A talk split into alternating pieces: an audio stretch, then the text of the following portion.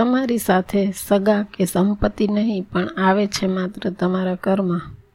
એક ધનવાને સંપત્તિ મેળવવા માટે રાત દિવસ અથાગ પુરુષાર્થ કર્યો. ક્યારેક ન્યાયી માર્ગે સંપત્તિ મેળવી તો ક્યારેક ખોટે રસ્તે પણ. એના સગાવાલાઓ પરિવારજનો આ ધનિકને એક ક્ષણ પણ એકલા રહેવા દેતા નહીં. ધનવાન સતત પરિવારજનોને સતત સહાય કરતા, પરંતુ એવામાં ધનવાનને જીવલેણ રોગ લાગુ પડ્યો. રોગ સતત વધતો ચાલ્યો અને સમય જતાં એમનું મૃત્યુ થયું. ધનવાનને લેવા માટે યમદૂતો આવ્યા અને એમને લઈને સ્વર્ગ ભણી ચાલ્યા.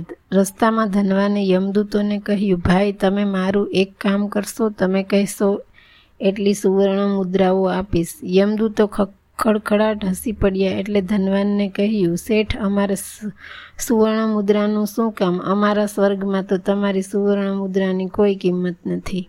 ધનવાને આશ્ચર્ય સહિત કહ્યું, શું કહો છો? પૃથ્વી પર તો આ સુવર્ણ મુદ્રાથી ધાર્યું કામ કરાવી શકતો હતો. પછી તે સારું હોય કે ખોટું? ખેર, પણ હું તમને આજીજી કરું છું કે તમે મારું એક કામ કરી આપો. યમદૂતોને આશ્ચર્ય થયું એટલે કહ્યું, શેઠ, લાંચ આપવાનો વિચાર છોડી દો. એ બધું પૃથ્વી ઉપર ચાલે, પણ કહો, તમારે શું કામ છે? શેઠે કહ્યું, મારે થોડીવાર ઘેર પાછા ફરવું છે. મને મારા ઘેર પાછો જવા દો.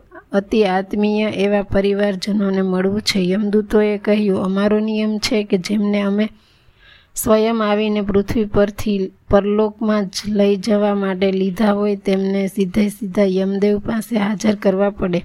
આમ છતાં તમારું કોઈ અગત્યનું કામ બાકી રહી ગયું હોય તો અમે યમદેવને પૂછીને તમને પરવાનગી આપીશું.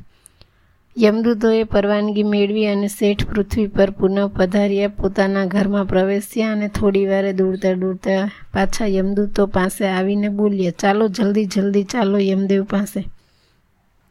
યમદૂતો શેઠની અતિ અધિરાયથી અચરજ પામ્યા. એમણે કારણ પૂછ્યું, તો ધનવાને કહ્યું, મેં અપાર ધન સંપત્તિ એકઠી કરી હતી, પરિવારજનોને સારું એવું ધન આપ્યું હતું. હું માનતો હતો કે તેઓ મારી વિદાયના આઘાતથી દિગ્મૂઢ બની ગયા હશે, પણ મેં જઈને જોયું તો તેઓ તો મારી સંપત્તિની વહેંચણી માટે ઝઘડતા હતા. કોઈ કહેતું હતું કે શેઠમાં સમજ ક્યાં હતી અને કોઈ કહેતું હતું કે તે તો સાવ મૂર્ખ હતા.